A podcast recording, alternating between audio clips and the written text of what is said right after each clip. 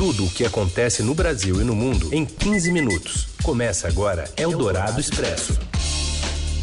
Olá, sejam todos bem-vindos a mais uma edição do Eldorado Expresso, trazendo para você as principais notícias do dia. Ao vivo em FM 107,3 na Rádio Eldorado e depois em versão podcast para você ouvir no seu agregador favorito. Eu sou Raíssa Abac, comigo está o Leandro Cacossi. Estes são os destaques da edição desta quinta-feira, 17 de dezembro de 2020. Governo de São Paulo segue modelo da Europa e decide abrir escolas até mesmo com alta de casos de coronavírus. Jair Bolsonaro assina medida provisória que libera 20 bilhões de reais para a compra de vacinas. E ainda o julgamento da obrigatoriedade da vacina pelo STF e a ordem judicial que fecha Búzios para os turistas. É o Dourado Expresso. Tudo o que acontece no Brasil e no mundo em 15 minutos.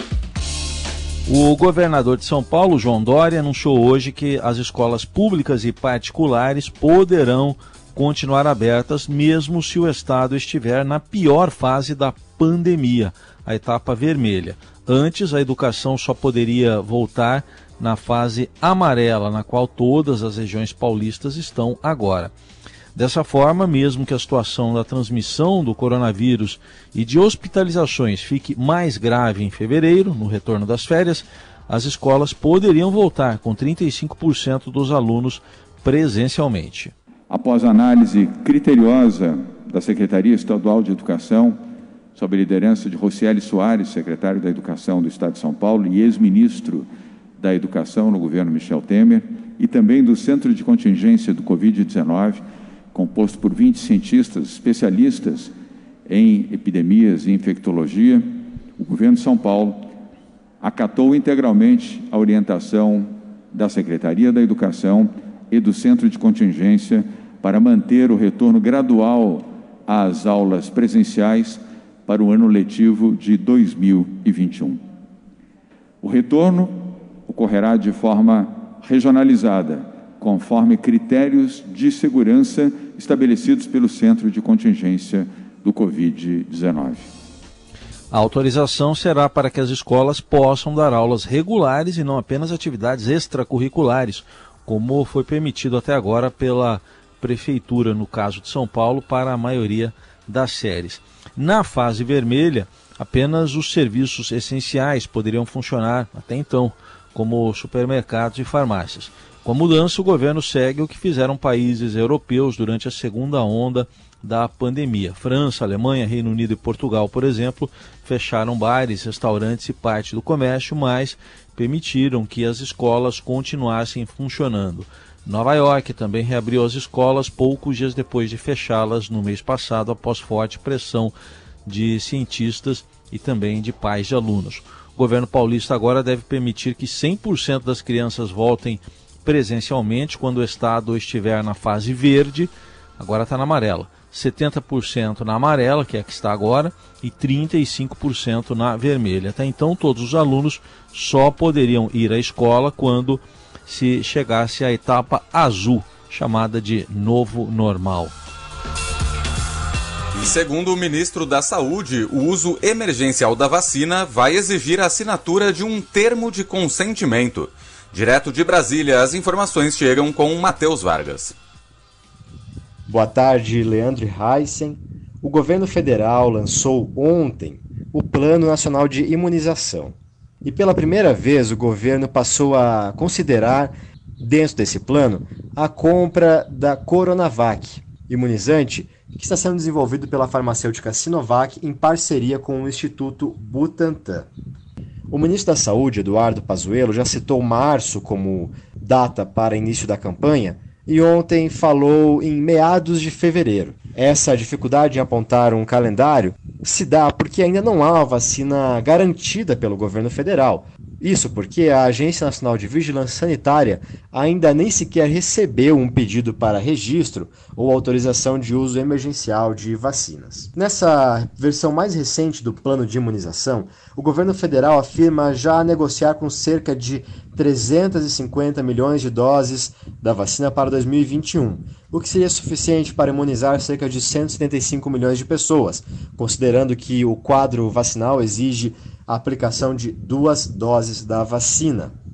Além de acordos já mencionados em versões anteriores, como para a compra da vacina de Oxford e da AstraZeneca, que será fabricada pela Fiocruz, além da aquisição de doses por meio do consórcio COVAX Facility, o governo citou negociações com a Pfizer, também com a farmacêutica Janssen e outras farmacêuticas que ainda nem apresentaram uma estimativa de doses, como a fabricação da vacina russa Sputnik.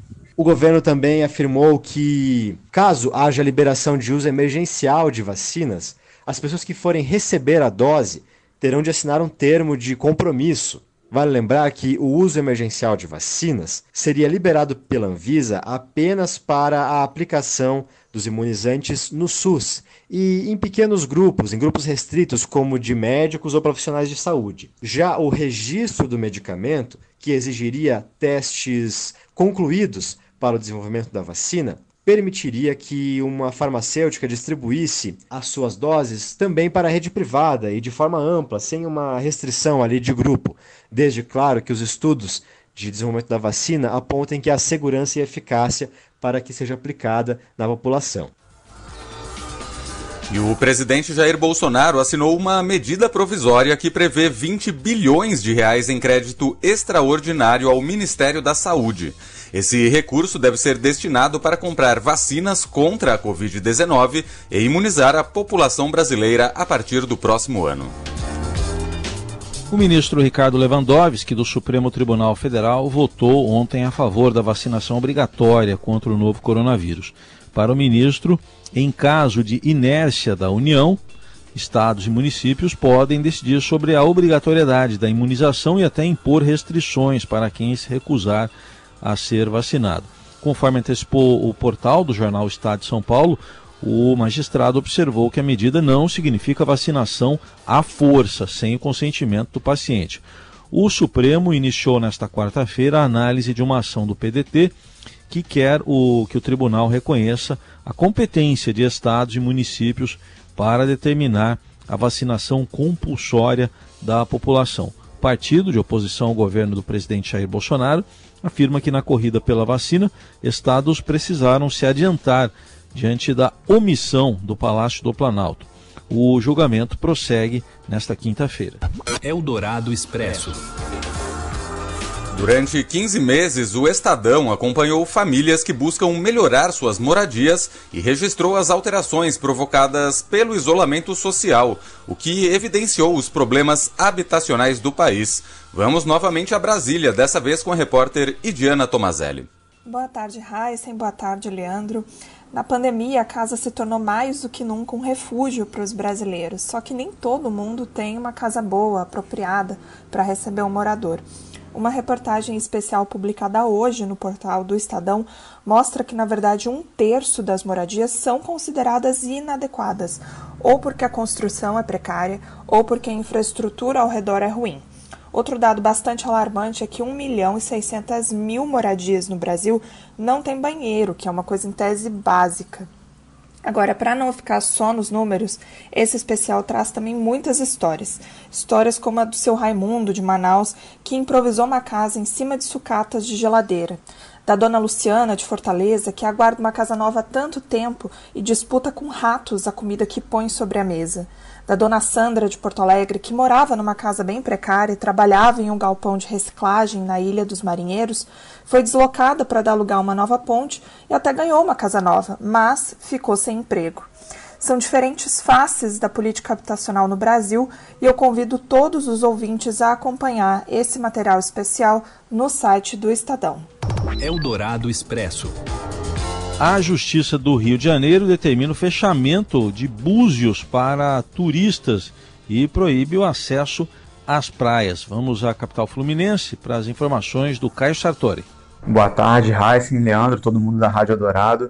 É, o município de Armação dos Búzios, né, na região dos lagos aqui do Rio, é, vai passar por uma espécie de lockdown por decisão da justiça. Né? Um juiz lá da segunda vara da, da comarca de Búzios, é, ao perceber o aumento de casos de Covid na cidade e a falta de leitos, é, determinou o, é, de, diversos tipos de, de, fechamento na cidade. É, o mais radical, vamos dizer assim, é o fechamento é, de fato da cidade para a entrada de quem vem de fora, ou seja, carros que não são de moradores, é, motoristas estão proibidos de entrar, assim como motoristas de aplicativo, táxis, ônibus intermunicipais. Ou seja, só moradores poderão ficar na, em Búzios. Inclusive, os turistas que já estão lá no município, né, na, na península, vão ter que sair em até 72 horas, segundo essa decisão. E essa decisão vem acompanhada também de outras né, internas, que é a proibição do acesso às praias, de, de não poder realizar é, eventos, por exemplo, festas, né? Lembrando que, que o Réveillon está logo ali, que a cidade é muito procurada por isso.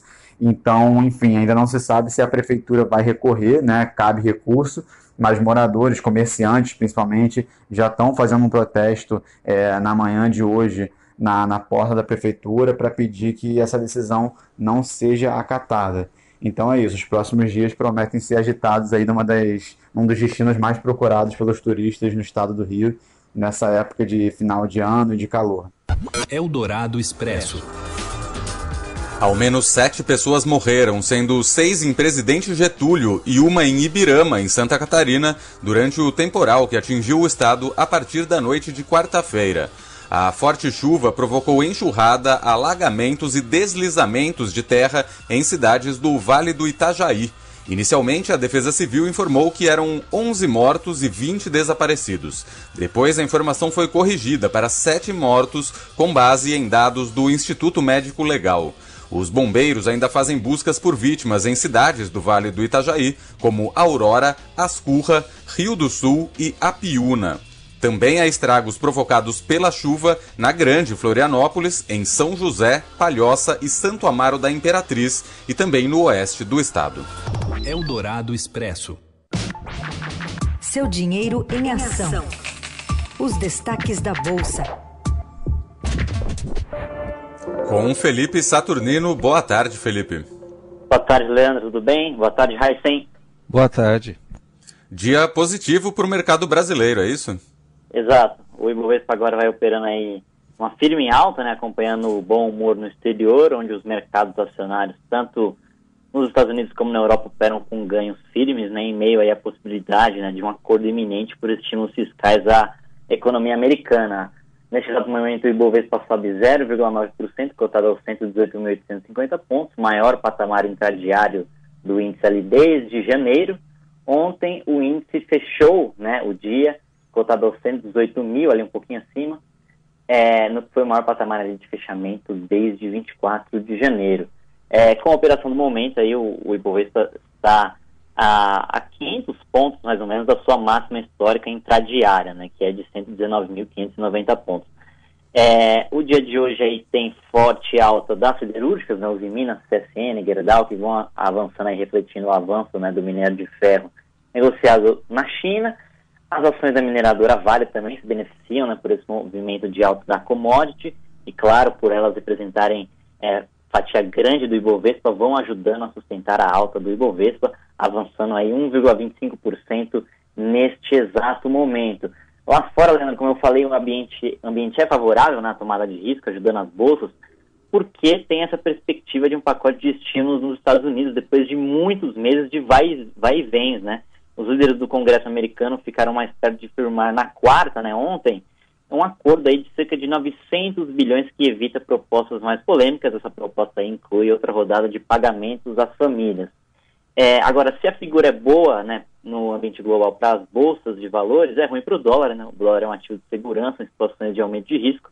Hoje o dólar continua a se enfraquecer globalmente contra rivais fortes como euro, libra e iene. Não é diferente quando o real, agora o, real, o dólar vai caindo aí 0,8% diante do real brasileiro para R$ 5,06, Leandro. Todas as informações sobre o mercado financeiro, nosso ouvinte encontra em seudinheiro.com. Exato, lá tem a melhor cobertura sobre investimentos, finanças pessoais, mundo corporativo, na empresas e, claro, logo mais o fechamento dos mercados. Um abraço, Felipe, e até amanhã. Um abraço, Leandro. Até amanhã. Você ouve Eldorado Expresso. Seguimos com as principais notícias desta quinta-feira. Artilheiro e campeão de tudo, o Lewandowski desafia a hegemonia de Messi e do Cristiano Ronaldo, CR7, na premiação da FIFA. Fala Robson Morelli. Olá, amigos! Hoje eu quero falar da escolha do melhor do mundo, The Best da FIFA, o melhor jogador em votação de treinadores, em votação de jornalistas especializados. É, hoje a FIFA anuncia em cerimônia online o melhor de todos. É, Lewandowski, Messi e Cristiano Ronaldo são os três finalistas para a disputa. E olha quem é o favorito: é o polonês atacante Robert Lewandowski. Ele fez 55 gols e esses gols foram decisivos na temporada para que o Bayern de Munique, o seu time, pudesse ganhar a Copa da Alemanha, a Supercopa a, da UEFA a Liga dos Campeões e o Campeonato Alemão. É muita coisa na conta desse jogador. Lewandowski sai na frente, é candidato a ser eleito o melhor do mundo, mas compete com dois grandes rivais. Messi, que dispensa apresentações no Barcelona, embora tenha feito uma temporada, vem fazendo uma temporada um pouco mais apagada, e Cristiano Ronaldo pela Juventus. Cristiano Ronaldo fez gols em 11 partidas consecutivas da Juventus. É um grande adversário. Na minha, na minha ordem ficaria Lewandowski, Cristiano Ronaldo e Messi. Acho ainda uma injustiça Neymar não está neste grupo. Tiraria o Messi e colocaria o Neymar na disputa. E o goleiro Alisson da seleção brasileira tenta o segundo título de melhor goleiro do mundo também. Ele ganhou na temporada passada. A Rascaeta, ainda jogador do Flamengo, concorre ao gol Puscas, o mais bonito, aquele de bicicleta que ele deu. É isso, gente. A, a premiação começa às 15h30. Valeu! Eldorado Expresso.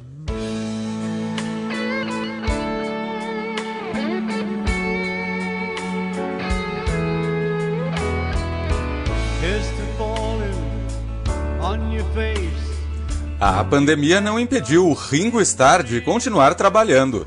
Aos 80 anos, o baterista dos Beatles foi obrigado, como todos os artistas, claro, a deixar temporariamente os palcos.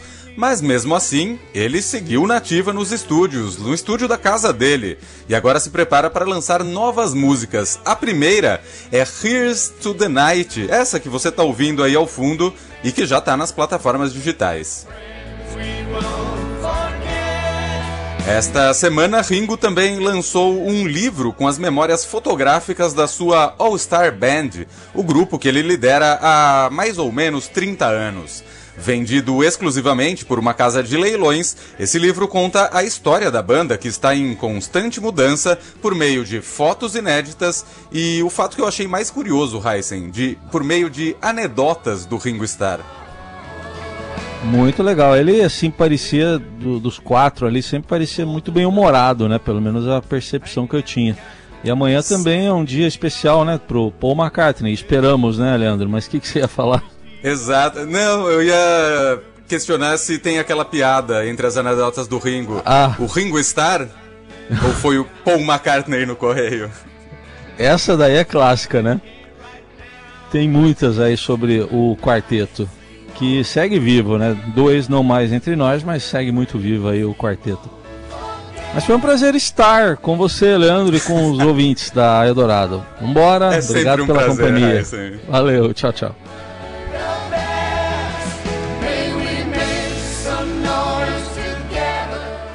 Você ouviu Eldorado Expresso tudo o que acontece no Brasil e no mundo em 15 minutos.